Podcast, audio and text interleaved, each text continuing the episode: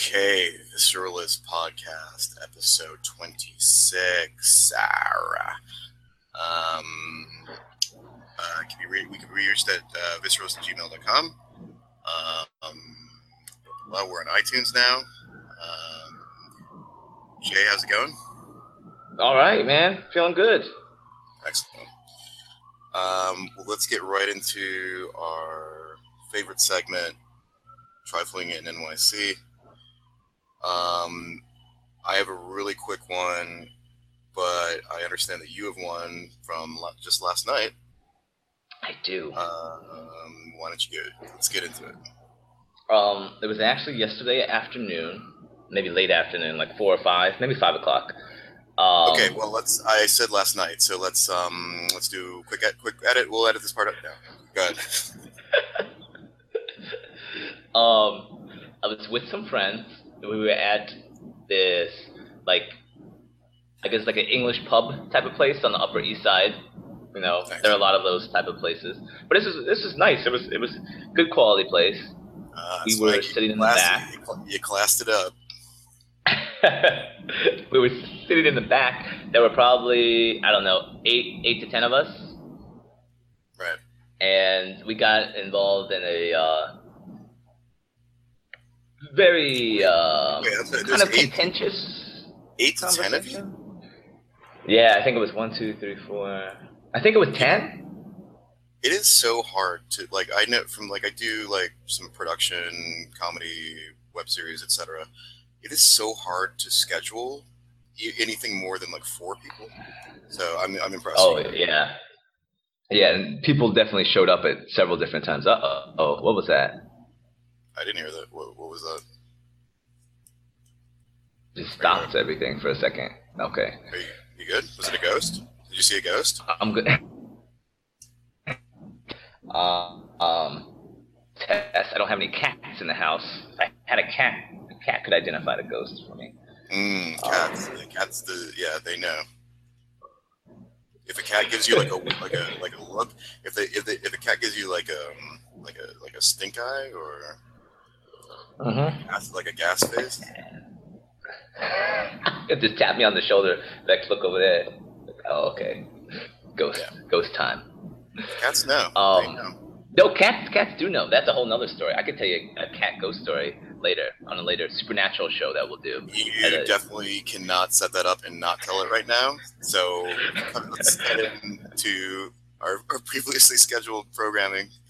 You got to tell the cat, cat ghost story. What the hell, what the hell are you talking the about? cat ghost. What in the good fuck are you talking about? So, um, in uh oh, No, I'm good. I'm good. Oh, okay. In my old in my old apartment, um, we were really good friends with the neighbors, and and we had a private entrance. So sometimes we, we and they have two cats, and the cats would sort of go back and forth. They're nice cats. They, ne- I never had any problems with the cats. Right? They, they were brother and sister. Um, they were they didn't like mess with each other, but the boy the boy was the two He was what? um, more the more skittish. He was a little more adventurous. He'd be doing stuff he shouldn't be doing. would you she say would he would tell was? on him you- sometimes. would you? Would you say he was more thuggish, ruggish? You know, young, Um, young, young Thug's new album dropped the the other day. I got, I gotta. oh my gosh! And Yeah, he's just singing, right? All right, yeah, let's get back to the cats. Any, anyway, so I never had any problems with these cats. They don't. They don't like. I'd never seen them hiss. Occasionally, they would hiss at each other when they're like fighting with each other, right? Yeah. Um, the door, the door is open. Way, and I, he's in there. I'm coming through the door, or he's inside, and I'm like, "Oh, what's up, buddy?" I go down to pet him, and then doesn't let me pet him. But he's not. Wait, even wait, he's sorry. not looking. Sorry, you're breaking up a little Yeah. bit. Um, so say that from. So you go to you go to pet him. So I go to pet him, and he just he just starts hissing. You can tell like he's not looking at me. He's looking he's looking past me. So I'm like, what what's happening here? So he's just hissing. I'm like, all right, man. What's wrong with you? All right. So then I just go, and I just messing around the apartment, still open, and then I hear him hissing again, and I'm like, oh, maybe he's messing with his sister, but he's just sitting there, at the open door again, standing there and hissing. So I'm sorry. So you, you just so I can picture, you have your door entrance open, and he's in that. Little Yeah, not all the way open, but the door's the door's open so that the cats can move through. Okay. Like half, But- the door's like halfway open. Is, is the cat facing you or your entrance and hissing? When I, when yeah, when I came through, right, he was facing the entrance. I was coming in, and he was hissing. I just let it go. I sat down, but then when I sit down, he's still facing the entrance, and then I hear him start hissing again towards the entrance. Right. and no, nothing is there. The, his sister's on my side. Nobody else is even around. I think I was taking care of the cat, so my neighbors were gone. Okay. Me. I was like, what is this? So then I, that's when I started doing like research about. Then I started googling, and I probably shouldn't have been googling. Definitely and then, then it was like, so that, that there was some kind of entity. Just cat, Wait, cat sorry. senses, man. Wait. So the so the cat was so the because the cat doesn't usually hiss at you, and and this time it was. You're then like, Right. well, there must be a And ghost he here. continued, and he continued to hiss in the same location when I wasn't there. Okay. So there. you so you, you, your theory here is that um, the cat was able to sense the ghost, didn't like it, and was trying Correct. to scare it away by, by hissing. Yes. How do you Like- feel about that? Well, did did any other ghost related stuff happen? Like, did a glass fall off randomly?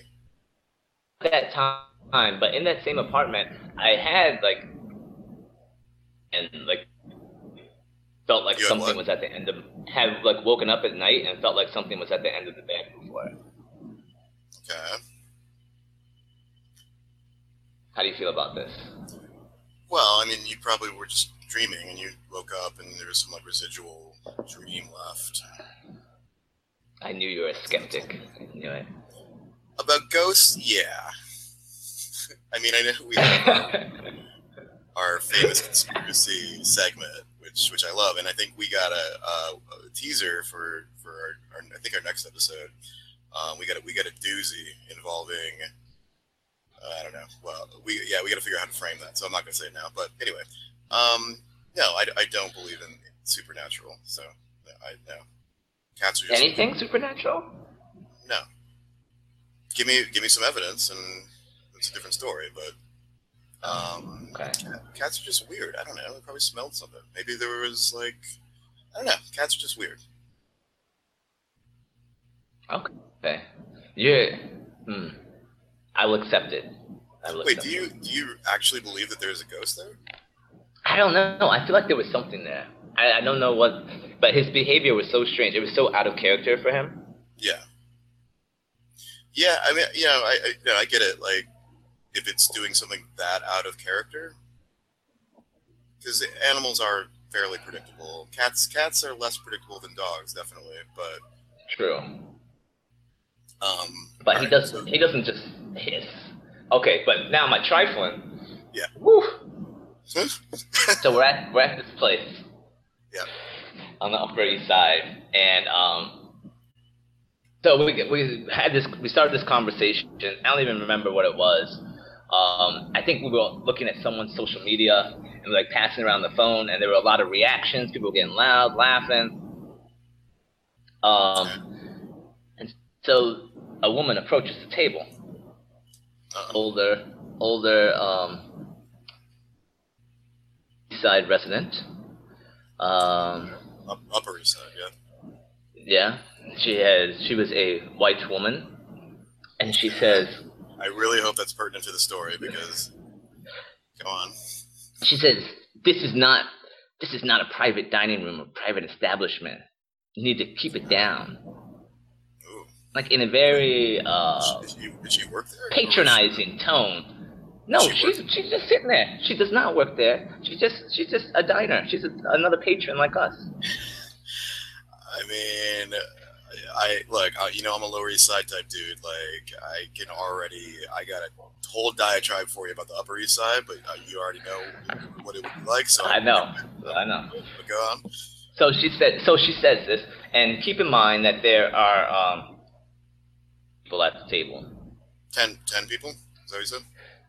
A lot of brown people. Ah, yes. Yeah. I'm- but oh, so on the Upper East Side too. Okay, good. right, right. what are you doing here? Um. So then we were um. So What was she wearing? oh, it was too much. Like this whole black ensemble, these big um big glasses, big black ones, um, giant gold necklace. Her hair was pulled back into a low ponytail. Uh, If you had, if you had to guess how how old she was, just ballpark. um, 55 and 70 probably. And is this a bar or a restaurant? It's a it's a bar, but we were in the back where there's more like restaurant feel, a little more dining feel, but it still like has that English pub feeling to the whole place. And what and what time of day was it? Um, at this point, it was probably like between five and six. Okay, so five and six. Uh, it's a Saturday night. I mean, and it's it's a English pub type place. Okay, yeah. So most of the like in pub type places on, and that's another problem with Upper East Side. Every fucking bar is exactly the same. But anyway, Yeah, exactly. um, So then, so she says that, but the way that she's angled her body, she's addressing all of the brown people and not addressing our our kung fu friend was there as well. oh, nice. nice. He's sitting behind her, and he's like, "We will settle down if you say please," like very, very aggressively. You know, He did, he did not say that. He did not. Say yeah. He goes, "If you." Wait, say that again. You broke up a little bit. it just says if you say please, we will accommodate." And I was like, "Whoa."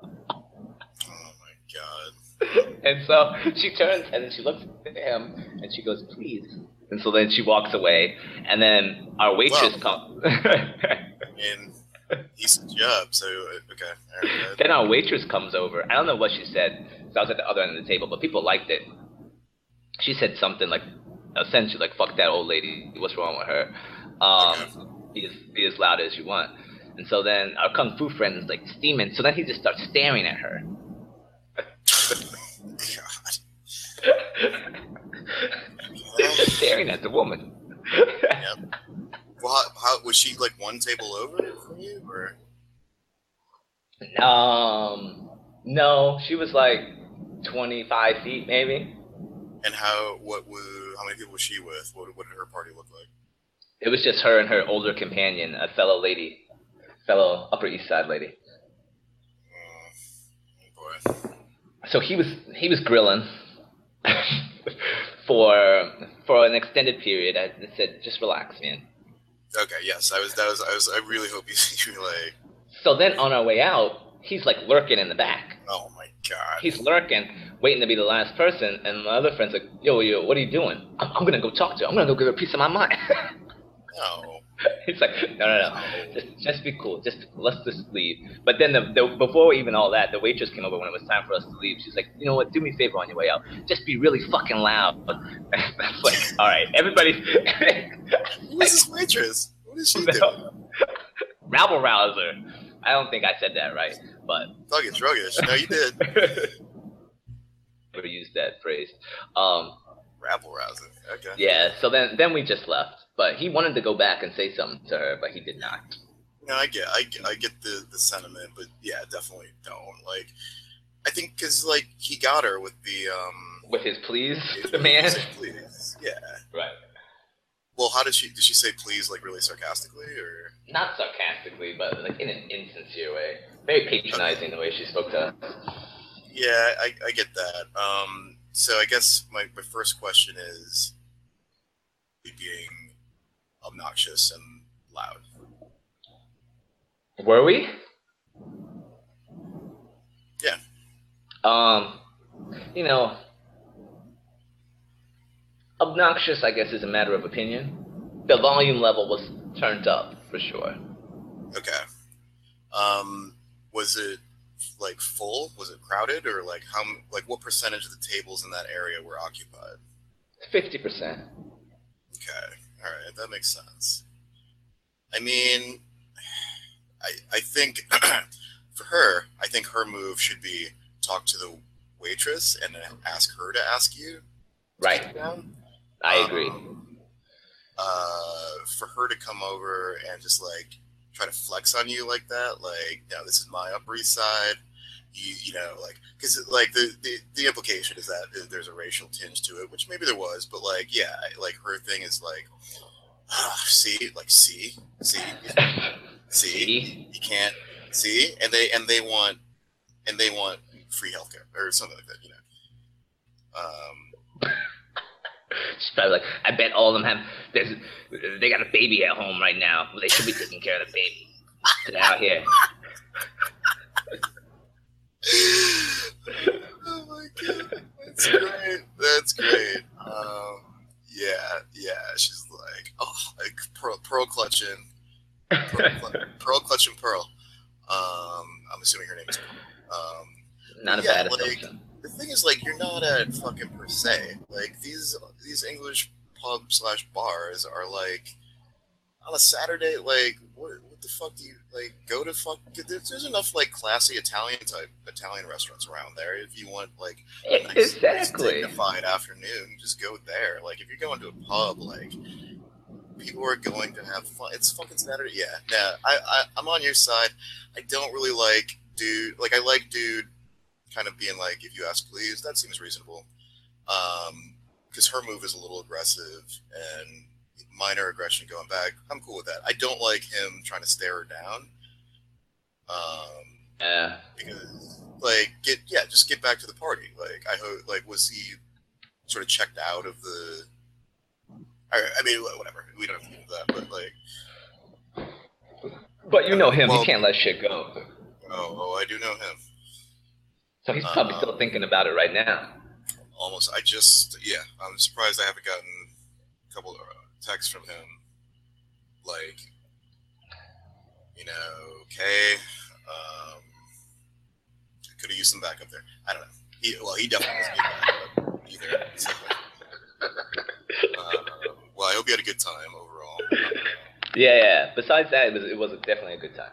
Sorry, yeah, so I couldn't make it. I was shooting a comedy sketch video, which will be out probably weeks from now. Um, but anyway, my trifling in New York story uh, is a quick one. It involves Mission Chinese. So Mission Mission Chinese is a uh, popular restaurant Lower East Side, um, and I heard about it. It's it's uh, it started in San Francisco, and then this dude, the, the owner, uh, Danny Bowien, uh, opened up a branch in New York. He's sort of like one of these celebrity chef type dudes. Um, and it's it's had two locations. The first location was fairly small. Uh, it was on Orchard Street, and it got shut down.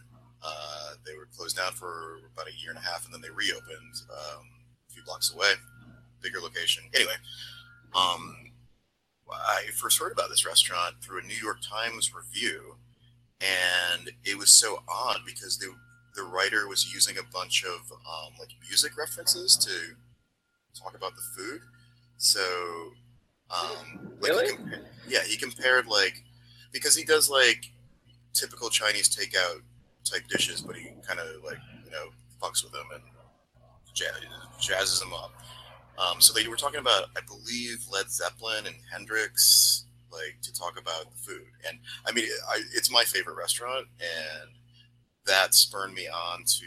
I actually like a couple weeks later, I took a date there. It was our first date, um, and it was a Saturday night. And if you don't have a reservation, they didn't take reservations then. It's it's literally a two like a two hour wait is standard. Three hour wait is not out of the question. But you know, you leave your phone number and then you go you go do whatever. Go I don't know, play some pinball or something. You're something. talking about the old location still? Yeah, yeah, yeah. That was Um, they had the keg, right? Yeah, they used to have a keg up front. To they got, I think the the, the health department found out about that, and they they put the kibosh on it. But um, and it did get shut down for like um, health code violations. Um, but apparently, it's some issue with the landlord. Anyway, my store, my trifling story is I there's they have this one dish called thrice cooked bacon uh, that I was like I became obsessed with to the point, and it's like it's like a thirteen dollar dish, and it's extremely salty. But I, I just loved it. I really loved it, and I got to the point where I would order takeout there. Like, um, I was getting this dish at least once a week. If I really thought about it and did the numbers, it might come out to like two times a week. But the trifling Damn. angle com- comes in where times is uh, I worked in Midtown at that point. I would I would get I get an hour lunch break. Uh, I could get down to Lower East Side in like 30 minutes. So I would call in an order, subway down Lower East Side, pick up, subway back. 30 minutes, 30 minutes. And now I'm eating thrice cooked bacon. So when would you eat it? On the I'd have to eat it at train? my desk. No, no, no. I eat it at my desk. Okay. Now, I, I mean, you, you don't seem. I mean, I know you're not surprised by that, but like, did they not have delivery? At that time, no. Um, but I think we would be outside of the radius anyway. Yeah. Um, but yeah, like take like, I, I, yeah, it, that was that was that was a lot. Um, That's I mean, a lot to do for for that. You, Didn't weren't you? At, not trying to blow up your spot. Um, I, weren't you at one point like ordering it when you would leave work and then get out the train, walk by, pick it up, and go home and eat it? Yeah, I mean that, and that's fairly reasonable. I mean, I I I do take I do take out pretty much every day for dinner. Um, uh, I'm just uh, too lazy to cook. Um, but yeah, so that's I mean that's normal. I think that's normal. That's not weird, but like no, no, no. I think that's a good one. That's a good strategy. Yeah, the, the, the, lunch, lunch one is a little extreme. Yeah. Um, but I mean, you like what you like, right? Yeah. Um. So. But you're not you're not eating it that regularly now. No, because they um. Well, the new restaurant didn't even have takeout for a while. I think they just started doing takeout, but it's it's um it's a little bit further from where I live, so it's just a bit of a hassle getting out there. But um, uh, I, the hassle. I mean, it's four blocks away from me. Um, but you know, it's funny. I got into a thing with some workmates um, uh, just the other day because uh, a lot of people I work with live in Jersey and commute.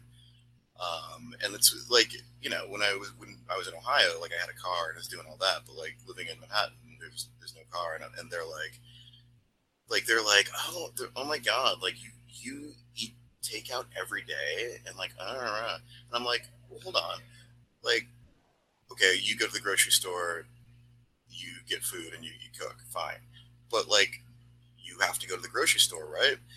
you gotta get in the car, do that. Like uh, for me, like literally, I get out the subway, and the subway is maybe two blocks from my place, but within those two blocks, there's literally probably 15 options for food. So you got a lot of options. I mean, the, the money thing is probably the, they're the, like a good argument for me to be cooking at home, but um, I guess also the health, the health part. Well, I mean, you know, I have started stuff. I gotta, I gotta, I gotta. I went to this. There's a there's a place called Juice Generation uh, near my office. It's a. Yeah. Wait, you went there? It's it is, and again, like it's literally once I get out of the subway near my office, it's right there. So yeah, I sometimes will go over there. And uh, I got one this Friday, and I asked them to put kale in it. Just I was like, add some. Did somebody take you there? Okay, all right, all right, settle down. That was um, your choice. I mean, I like juice, like you know. I want, I want, I want credit for the kale thing. I'm gonna. Good job. Sorry, you broke up there. Say it again. I'll give you credit for that. Okay, great. Give you a pat on the back. You know, I still, I still think about you know, in one of our earlier episodes, you're like, um, uh, try to have something green every day. Right. So I'm, I'm working on that. Okay. All right. You can um, do it. Um, You're on your way.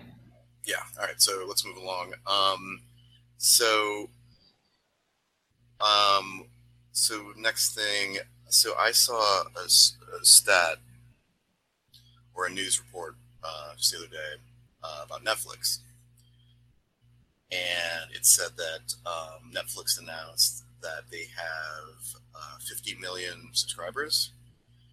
Um, I believe that's worldwide. I, I, would I would have to assume. I can't imagine it's just U.S. But regardless, yeah, they put that out in a press release, and I was thinking like, so 50 million. I think I did.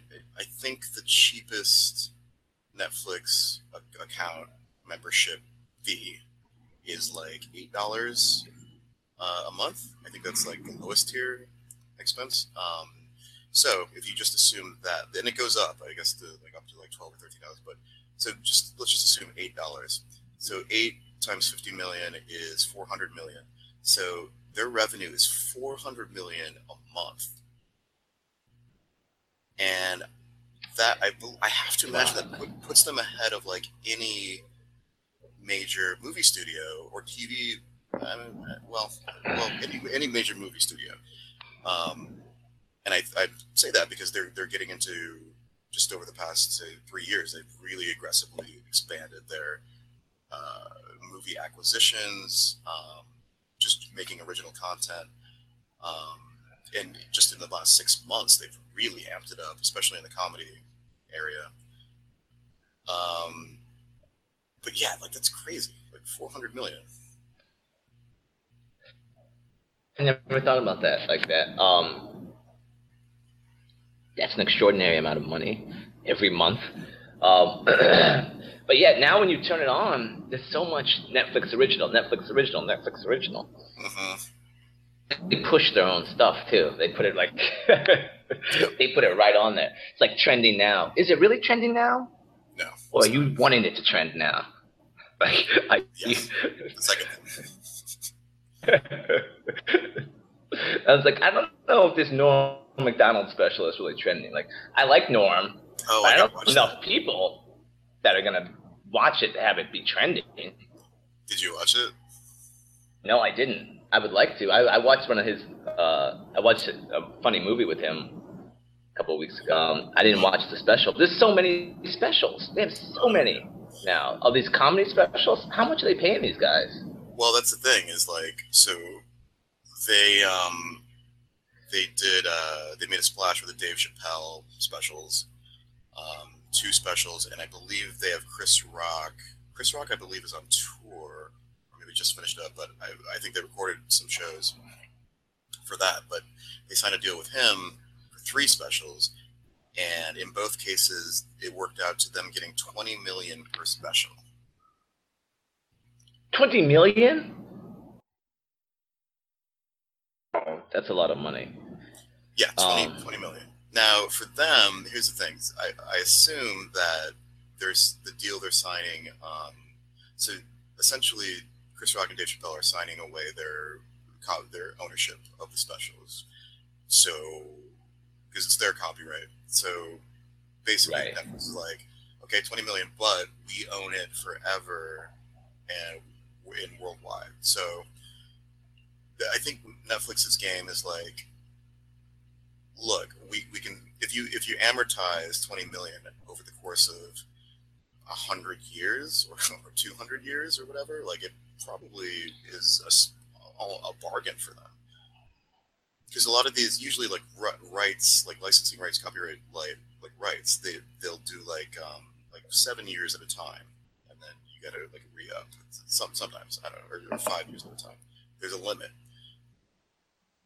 I mean like in the back of my mind as i'm saying this i'm like you know with global warming is going to take us all out within 100 years so but yeah, are they really gonna be around for that long? Um, I like I don't know. How much? Is, how much are people really watching their original content? Well, because they so never give their numbers out, right? they don't reveal their obviously, it, it works differently since it's all streaming, but they don't they don't reveal that. Apparently, they're really notorious for that. Um, and but like so the uh, that show like the Queen like the thing is like they're not like HBO is like the gold standard for like great TV shows. Um, and they're not there yet. Like they have, you know, House of Cards. They had this uh, series called The Queen about Queen Elizabeth, which was like ten episodes. I believe they spent a hundred million on that in production Yes. Um, and then, but yeah, I, I, as far as their original shows, I, I think House of Cards is probably the m- best regarded one, like critically. Um, These, I guess, right? Oh, Master Master None is yeah. I don't I don't think it's it's regarded in that way. Um, what else do they have? Um, but yeah, but the thing is, like they can they can just throw like throw around silly money,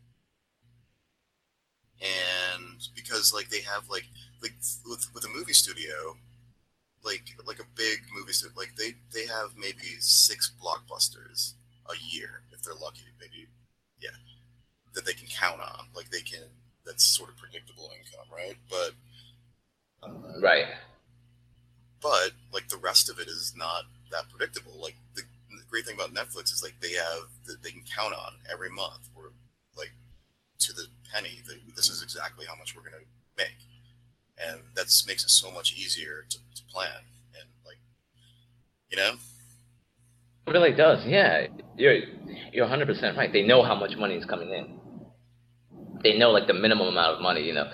The new subscribers or whatever. They know the the baseline they're gonna get every month.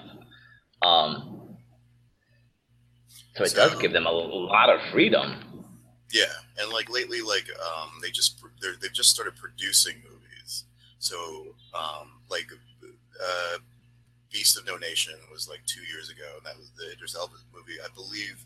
See, that's one where I think I think I could be wrong, but I think that it was already done by a production company, and then they bought they bought it basically. But actually producing movies is, is a different animal, and I think they're just getting into that. And I think that that Brad Pitt movie. Uh, That was their first one.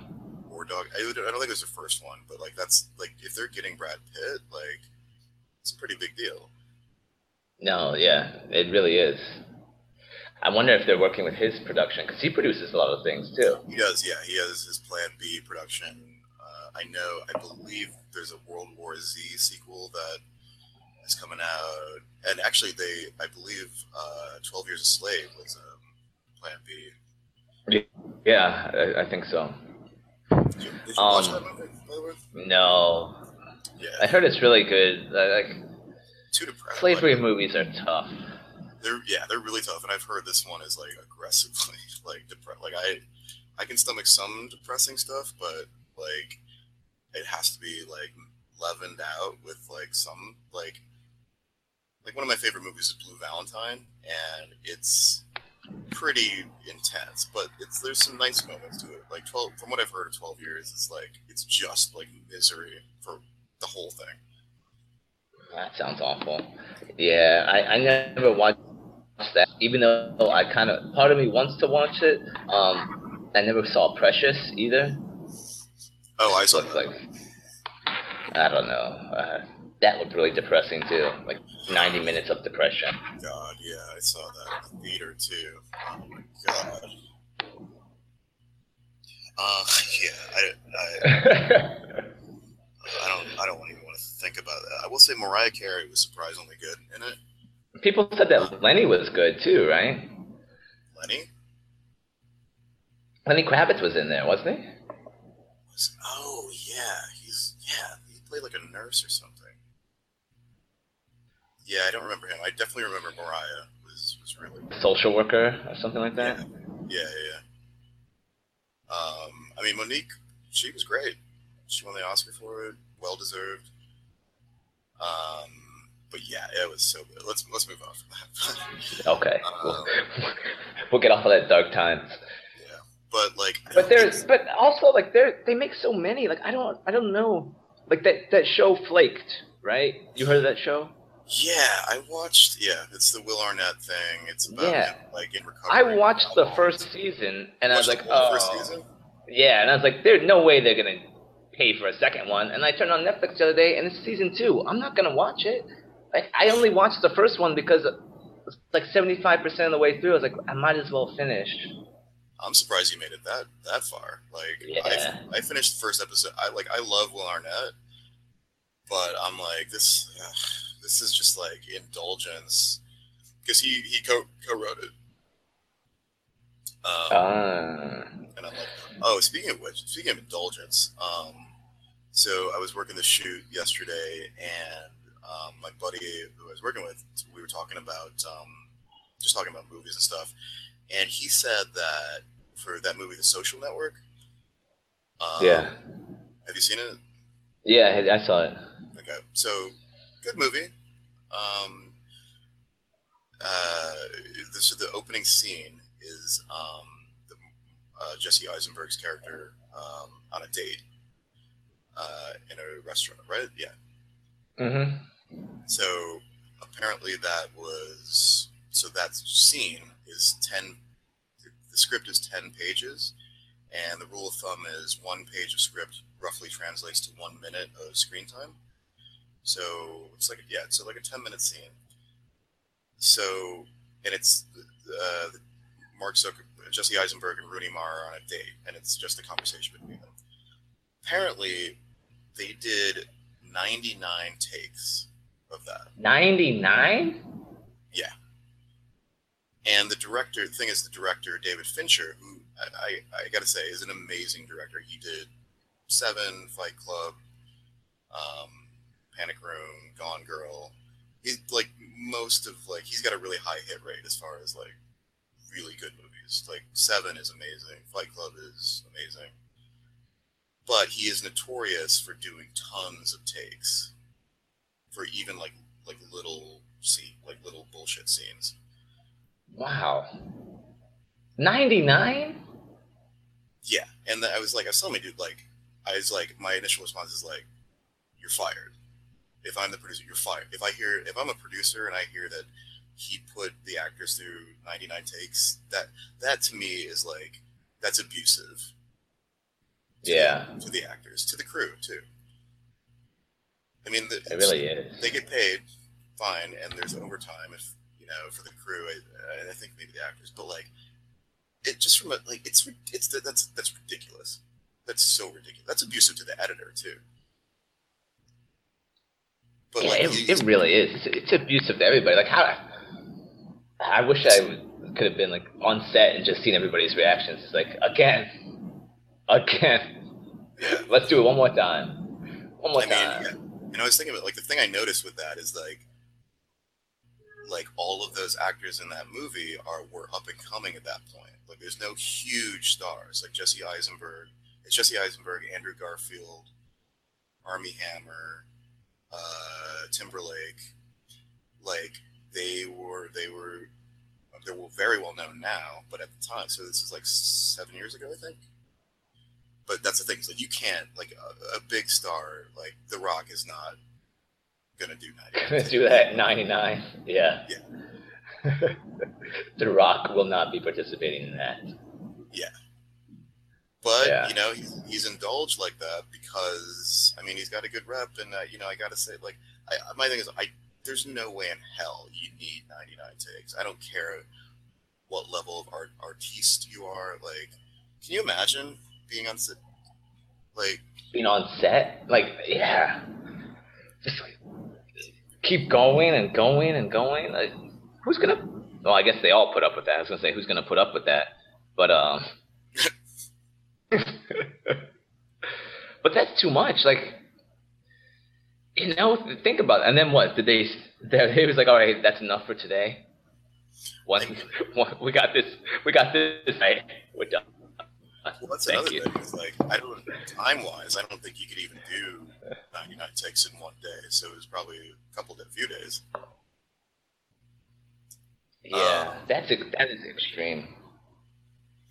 what would you what would you do? I mean, you're not you're not an actor, but if it, if it was if it was me, I mean, you know, I do some directing, some producing, and I cast you in something, and we're good friends. I just like tell you to go. You would. We're really good. We're good friends, but there's I, I can't. Would you put up with night if I made you do it? How All right, enough. Enough is enough. Or you just walk. like one of them had to go a little bit crazy, right? Somebody, the the crew, one of the actors, like. Yeah, I I don't know. I mean, he's got, he's in a good Fincher's in a good position because like he's well respected. People are like, this is just what he does. This is, I mean, Stanley Kubrick and Alfred Hitchcock were also notorious for um, doing tons of takes. Um, and Kubrick was really, he was like, Fincher's, that's bad, but Kubrick is like, he should be in jail. Because he would do like, like The Shining is a, is a good example. Uh, Shelley Duvall played the, the lead woman role. Like she had, I think there's stories like where she had like a nervous breakdown like a couple times on the set. Because of his intensity? Yeah, and like you know, good act, good actors really like get into it where they really feel this, and like for a movie like The Shining, like if you're in the headspace where it's like my husband's trying to kill me for like 12 hours a day every day for like months like yeah who wants that i mean it is good money though um but speaking of auteurs um uh, the Wachowskis, as, as I believe they're known now, formerly the Wachowski brothers. Um, they are no longer male, so they just go by the Wachowskis. Uh, Both of them? Yep. Uh, oh, I thought it was just. I thought it was just one. Nope. I did not know that, huh? So they are famous for creating uh, the Matrix. Um, and oh, this is another quick trifling New York story. I saw The Matrix. I was visiting my sister. She this came out in '99. She was in New York for some reason, and I was just I don't I don't even remember why I was here. Um, but we went to go see The Matrix in the theater, uh, and it was the Times Square Theater, uh, one of the ones there. And like, I really liked The Matrix, the first one. Um, and I remember like the ending of it is where Neo flies off. Right like that's a great ending. It's really exciting. Like the crowd was pumped, and the theater we were in like had like a balcony, like really big. So like everyone's pumped, and I was like, I remember that moment that it ended. Like I was like, oh shit! And I looked over at my sister, and like we're both really pumped. And then all of a sudden, uh, a, a big like cup of soda just falls on my head. oh the, man! The reason for that is because someone in the balcony just literally just threw their cup of soda, which surprisingly was full at the end of the movie. By the end of the movie, it was still full. I would say half full. Um, just threw it up in the air, and it land and it lands on me. Because they they got so excited, they threw it up like woo. Yeah. And then it all comes down on you. Yeah. I mean, that's talk about mm. going from like sixty to zero. Like I was I was pumped, and then I was like, then covered in liquid sugar. I think my sister was even. I think she might have to be a little bit too, so that didn't help. Um, Pumped and then covered in sugar. Yeah. So, but our next, the next segment I want to get into is so the Matrix. There's two two sequels, uh, the Matrix Reloaded and Matrix Revolutions, which are not as well regarded. Um, see indulgence again they were the creators were indulged um, the matrix revolutions like really went off the rails too like the ending. Oh yeah that that was the last one right? Yeah. Oh and, yeah that was too much. Yeah like all i remember from that is like rain and a lot of um uh, agent smith. Oh yeah they, there was so many of them. Yeah. But so I, I remember when Matrix Reloaded came out, and that one's decent. Um, so at the end of that, Neo Neo has all these powers within the Matrix, but in real life he didn't. But then at the end of Matrix Reloaded, he did have some powers. Like he was able to like explode some of the machines, right?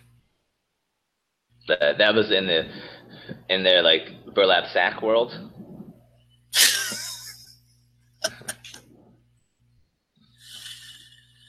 uh, yeah. Okay.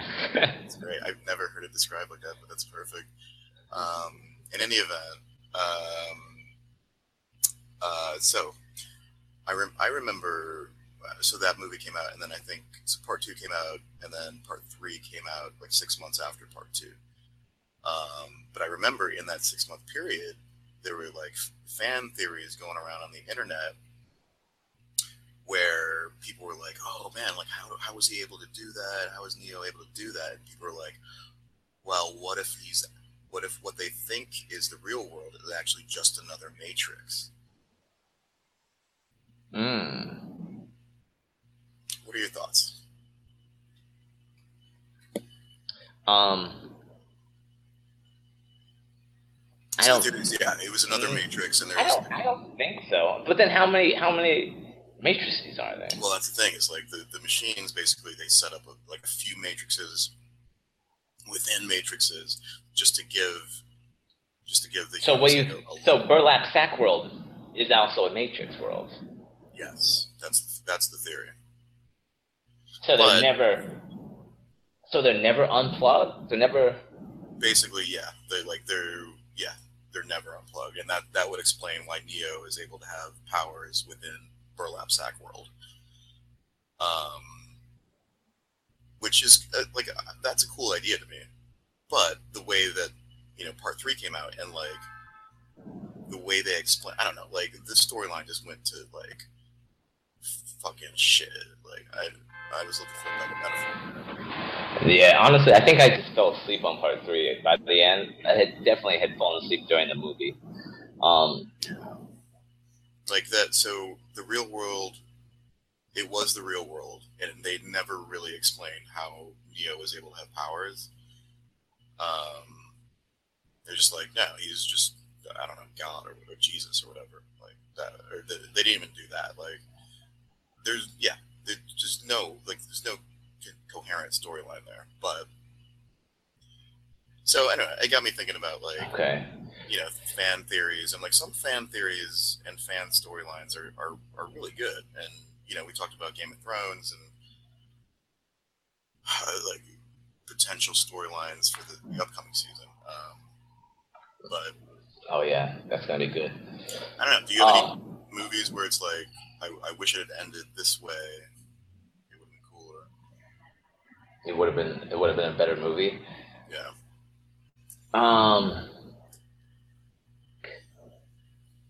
like for, for me like yeah like the, the matrix i don't know when i say like well, you would have just taken away the whole movie, what do you mean like the third one. You didn't like the third one at all, right? right Hmm. I don't know if there's one where it's just the ending that really messed with me. Like i think Ah, like right off the bat, I'm thinking of like Back to the Future. What was my issue with Back to the Future Two? that's the count. They were the count. No, that wasn't the cowboy one. That's three.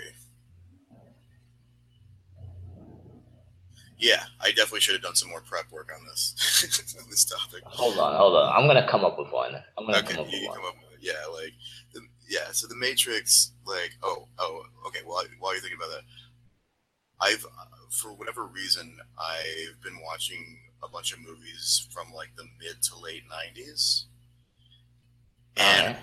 I gotta say, like my nostalgia meter is like off the charts. Like I love these movies because they're so '90s.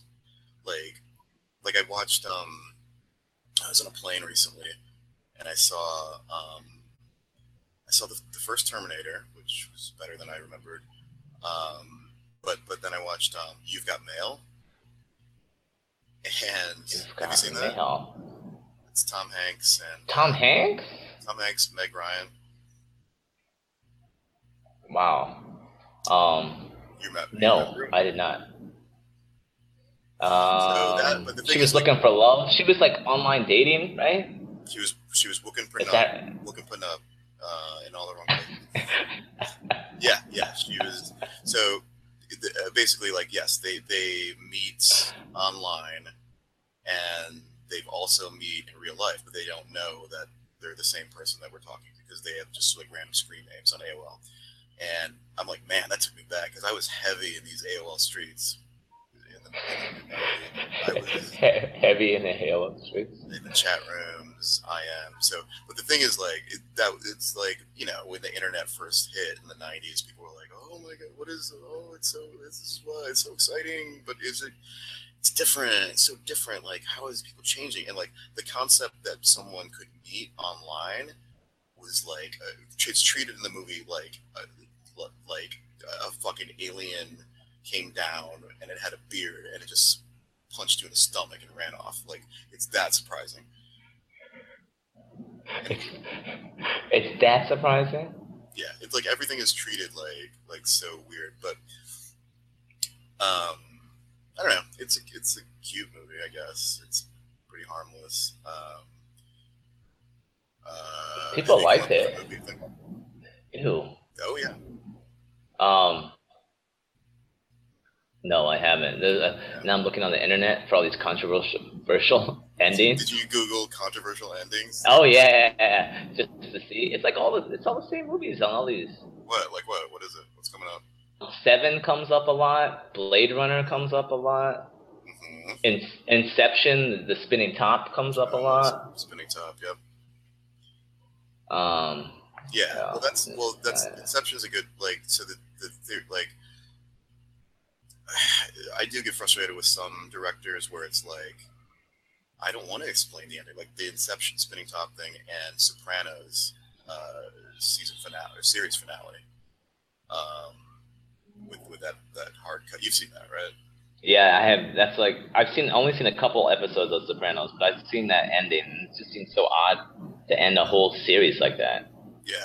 Well, I have a funny story with the, the Sopranos season series finale because um, I was uh, I was dating someone who lived in Queens at the time, and we went out there. A few friends, a few friends of mine went out there, and she had some friends at, at, at her apartment to, to watch the finale. And the ending of The Sopranos, there's a really hard cut to black, and it's black for roughly 20 seconds, and then the credits come on. And so a lot of people thought that their, their cable cut out or something or like some like it's it's and, and also the, there's there's a theory that like to, that's supposed to symbolize Tony being shot. Some people are like, no, he wasn't shot. It was just like blah, blah. there's a lot of interpretations. But I remember that because Yeah. I remember when the, the the hard cut at the end came out. Because earlier in the um, uh, we were watching it earlier in the episode, like halfway through, someone like sat accidentally sat on the remote and like changed the Ah, channel and um and so like we were like oh change it back so change it back so when the cut happened i immediately thought someone had sat on the remote again and it was my it was, my canadian buddy uh, it was my Canadian buddy at the time, and I was like, I look over at him, like, dude, what the fuck? Can't bring you anywhere. God,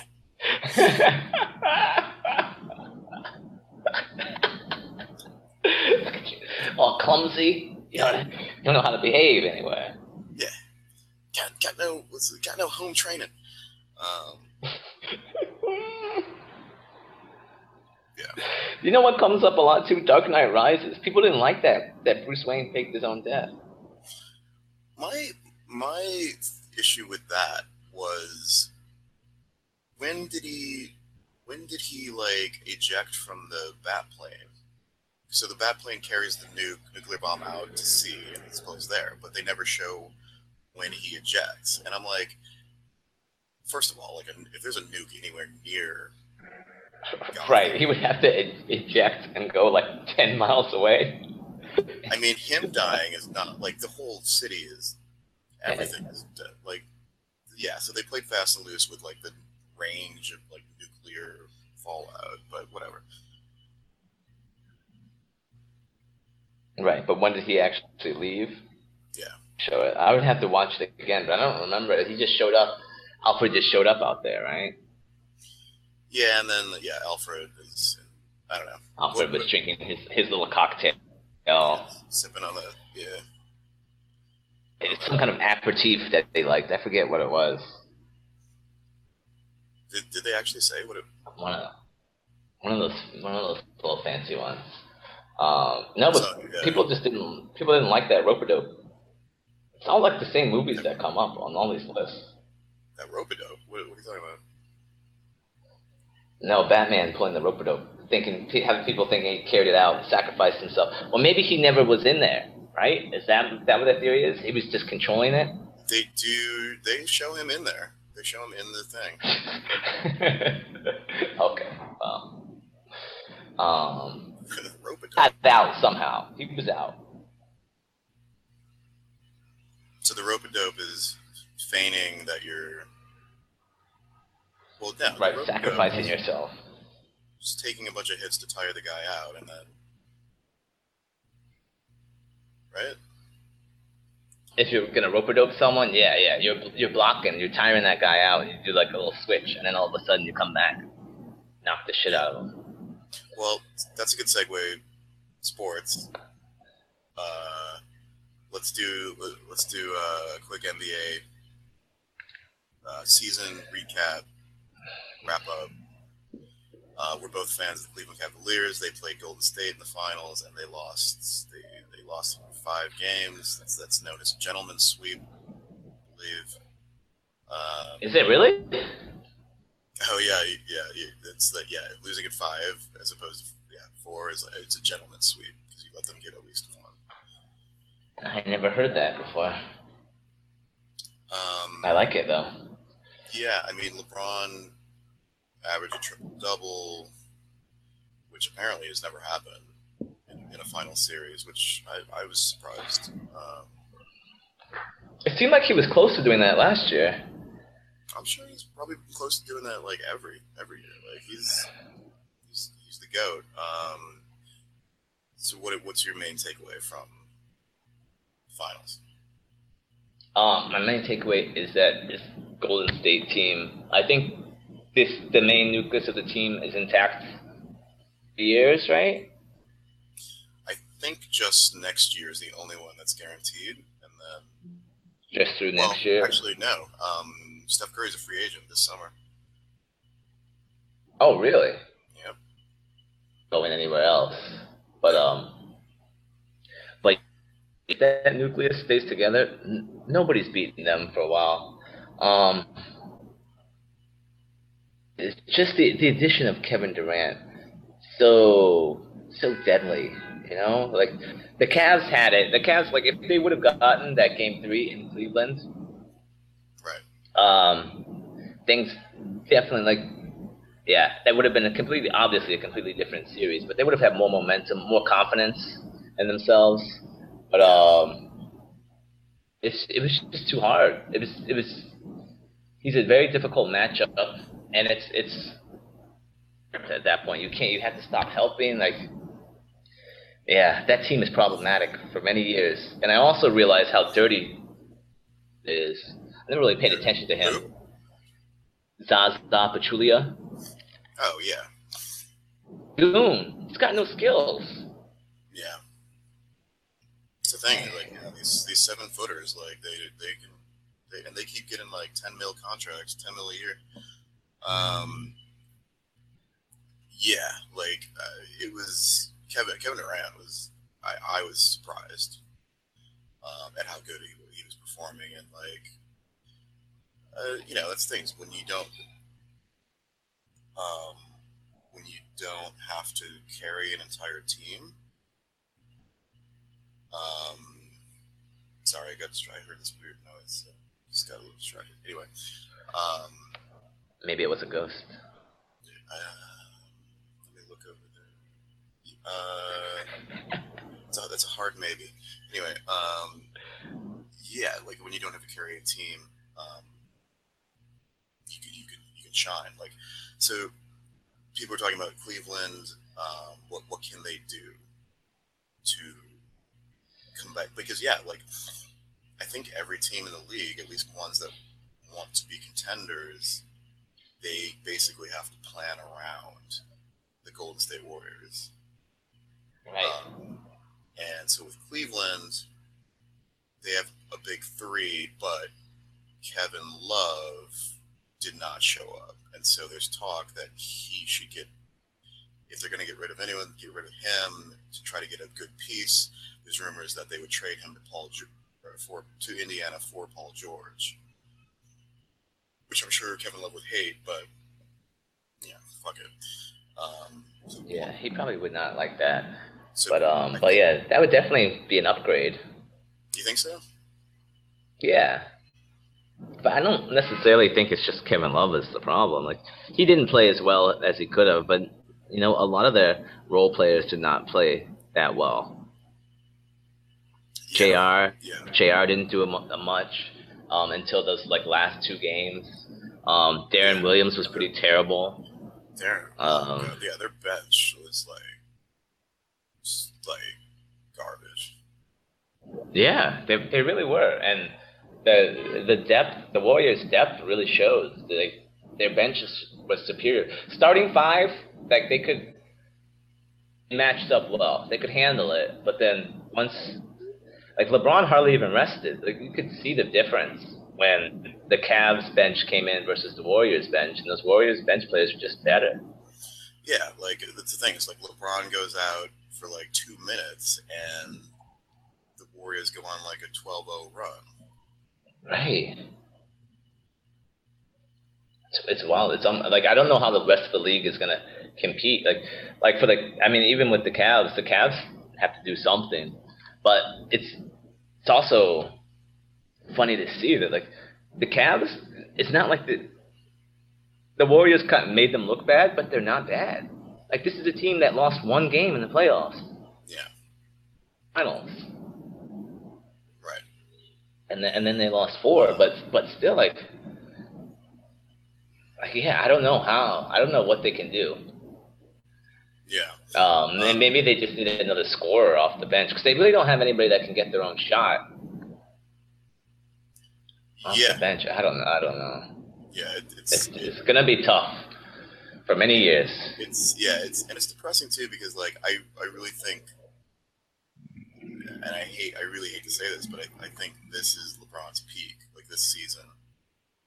Um, obviously he'll still be he'll be a viable player probably the next ten years, but like I, I don't yeah I don't know unless they do like and this is the thing is like I think there's gonna ha- you have to have a super team to have a chance against uh, Golden State. Like they've really upended like everything. Um, and I don't know, so like- another Yeah. Hmm. You might be right. storyline- Another storyline is like, so Kevin Durant has caught some flack for, for going over there, forming the super team. Like, uh, and, uh, well, when I say some flack, he's got tons of flack. It's like, oh, come on, you, you, you know, you, the super team. It's not fair. Like, why is Kevin Durant? Why is Kevin Durant doing it? Kevin Durant, Kevin Durant. It's Kevin Durant's fault. And I like I, I listen to a fair amount of sports radio, and like it's it's infuriating to me because this is so typical. This is so typically American too. It's like blame the worker as opposed to management. It's the fucking GMs. The reason there's not no parity is because like only a few GMs are actually good at their jobs. Like you don't you don't like this. The GMs are the one who pick pick the player. Like I mean, yes, free free agency, Kevin Durant can do whatever he wants, but like you know, Right. Right. You're you're right. But to right. So Golden State, with the exception of Kevin Durant, they drafted their three best players. Right. Basically, Um, if you're and playing it out like that, then yeah, Golden State's GM, and he built an excellent team, a, a great product that other people wanted to play. They wanted to be a part of it. Yeah, Dray, Draymond was like, wasn't was he a second round pick? Um, I think he was first round, maybe late first round. He was late. Yeah, he was late first round. Like that's just like a smart GM can spot talent and do what it takes to move them around, and then like and then a good coach will figure out how to exploit that in the best way. like that's just like like Kevin Durant is not to blame for the like the Golden State's upcoming dominance. It's I mean I, I it's just like this this like this reflexive emotional response to blame Kevin as opposed to the people who are really responsible. Right. And I say like, class, classically American because, like, you know, the, the, the worker is always blamed as opposed to, like, you know, oh, these unions unions just want like too much money. They're ruining everything. Well, what about the bankers who, you know, we don't have to get into that because. Um, no, no, no, no. I, I get it, but it's, that's what, that's what I said. Like people are, are saying, well, the commissioner needs to do something, but what is he going to do? Tell everybody to get better? Like well, there are a lot of good players out there. People need. I mean, San Antonio potentially, if they didn't have this injury, if Tony Parker didn't get injured and Kawhi Leonard sorry, didn't get injured. Sorry, you, cut out a little bit. Say that, say that again about San Antonio. If Tony Parker didn't get injured and if Kawhi won that series, maybe. Yeah, if Tony. They probably had the they probably had the best chance out of anybody. Um, they won. Wait, the Warriors didn't lose until the finals, right? I'm sorry, say that again. The Warriors, the Cavs, right? Yeah, right. So the Warriors, um, yeah, they only lost that one, and this the whole playoffs. Yeah, well, San Antonio had them. Like that first game, they definitely had them. Yeah. And then Kawhi Leonard gets gets injured, and they make like a 25 point comeback and win the game. Yeah, that's insane. By the way, 25. And then they were close. They were close a couple other games, even without Kawhi Leonard and without Tony Parker. That's why it's like, well, maybe they could have done it, but I don't know. It's it's going to be difficult. Yeah. Nothing wrong with it. I mean, that's the team. You got you have to compete. People got to find a way. Yeah. So I um. So you you played basketball high level. Very knowledgeable, very talented. I I like I sometimes like uh, when I listen to sports podcasts and stuff. Like I like hearing about like like really really intense analysis about like you know you know LeBron set up like a pick and roll, but like I don't know enough. Like so.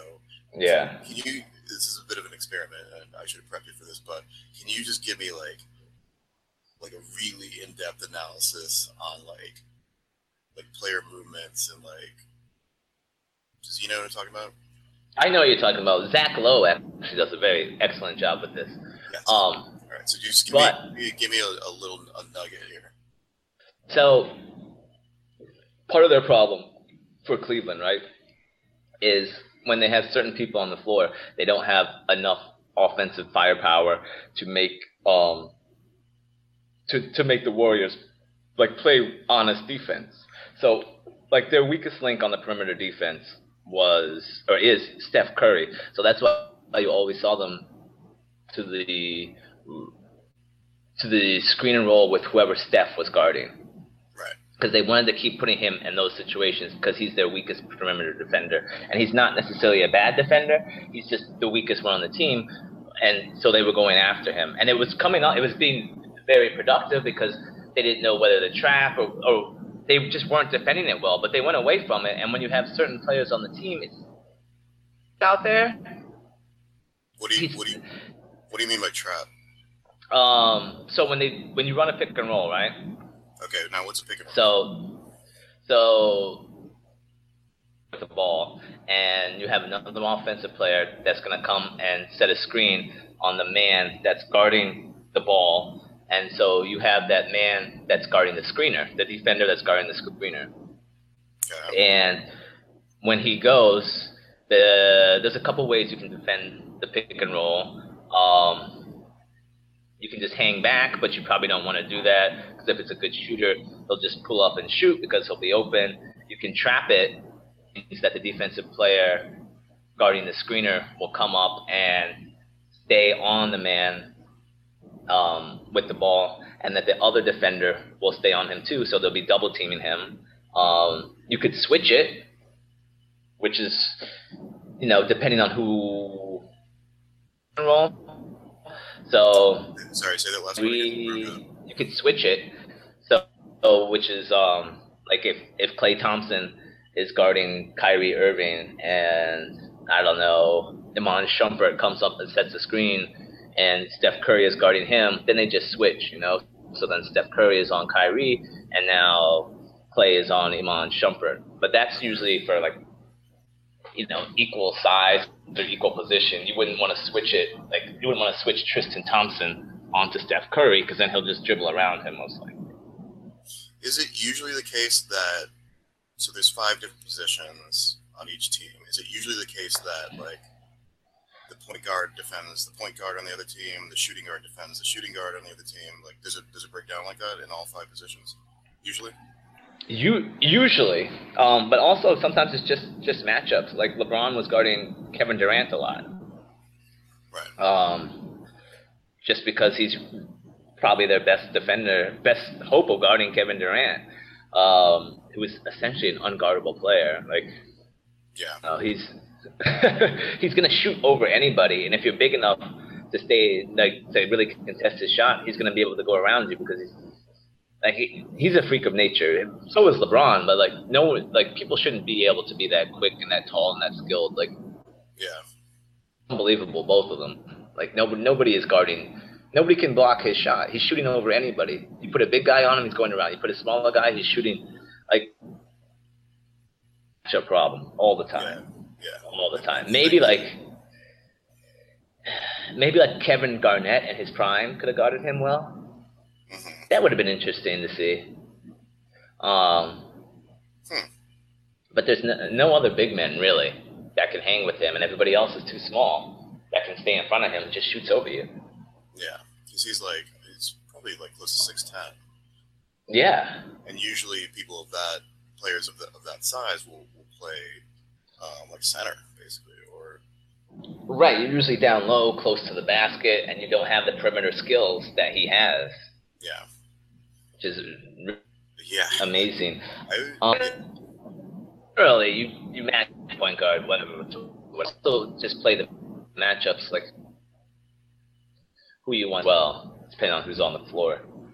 Yeah. Hide, like you could hide a Mon Shumpert because Mon Shumpert's an offensive threat. Mm-hmm. Sorry, this is. I was going to go back to my complaining about people criticizing Kevin Durant as well because people are like, "Oh, why did he leave OK, Oklahoma City?" Oklahoma City had him, Westbrook, and James Harden on the same team. They went to the finals, and then Oklahoma City traded him to Houston in order to save money. Okay, so rap about that. People who are out there complaining about about Kevin Durant leaving. Like the, they did. The, they got rid of James Harden. They True. They were cheap. They cheaped out. They cheaped out, and like if they're not going to put around put like good players around Kevin Durant, why why should he stay? There, he gave him nine I years. think I think I think part of the strategy behind that was they wanted to save money to sign Kevin Durant, not signing James Harden to that huge contract, they'd be able to save money that they could spend on Kevin. Because they knew his was coming. Yeah, sorry, you're breaking up. But, bit, but then, I you know, I got your point. Yeah, but but the thing is, like, yeah, so that yeah, that didn't work out. So the the way the so NBA is it is sort of salary capped uh, for people who are, are are still listening to this basketball conversation but don't know a lot about how it works essentially, um, there, there is a certain salary cap that's set by the league.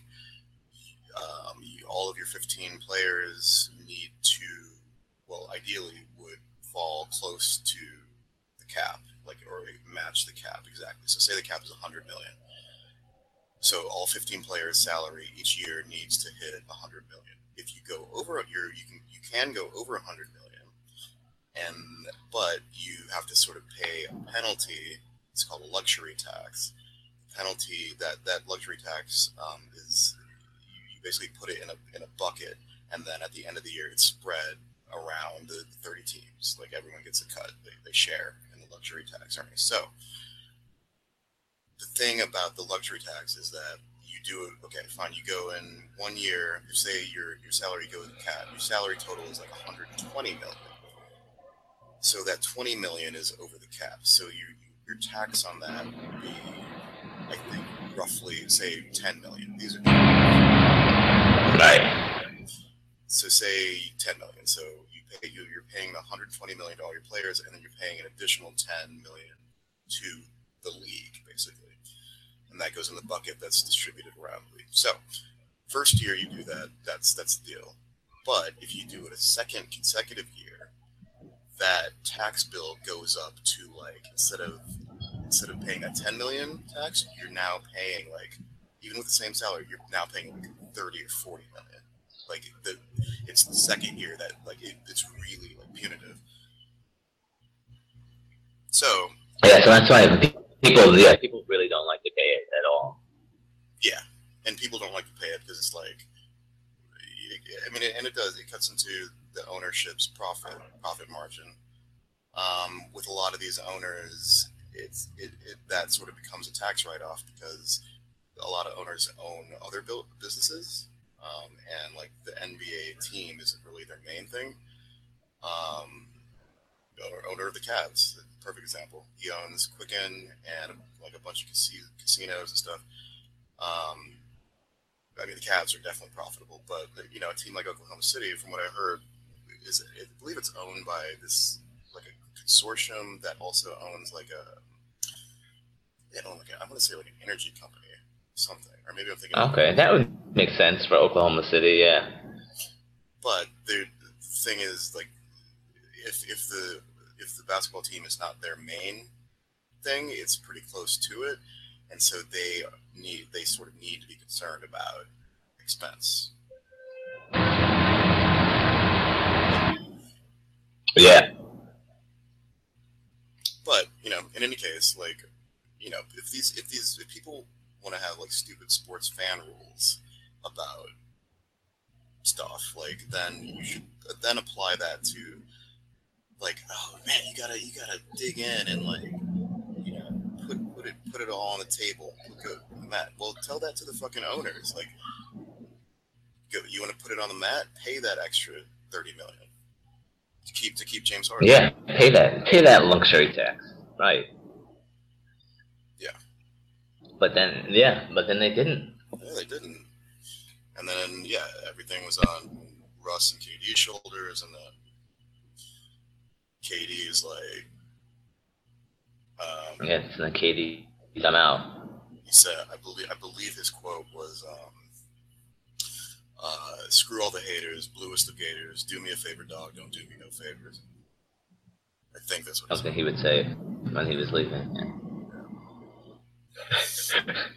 All right, well, that's that's pretty much it. Uh, any closing comments? Um, thoughts. You know, next up is college football season. Um, oh yeah, yeah. Well, next up, I mean, it's like three months from now. Yeah, it is. Yeah. Yeah, you, yeah, you're breaking up real bad. I think it's like the internet telling us to wrap this up. Um, Okay, what's happening? No, you're good now. But yeah, we're good. All right, episode 26. Bye bye.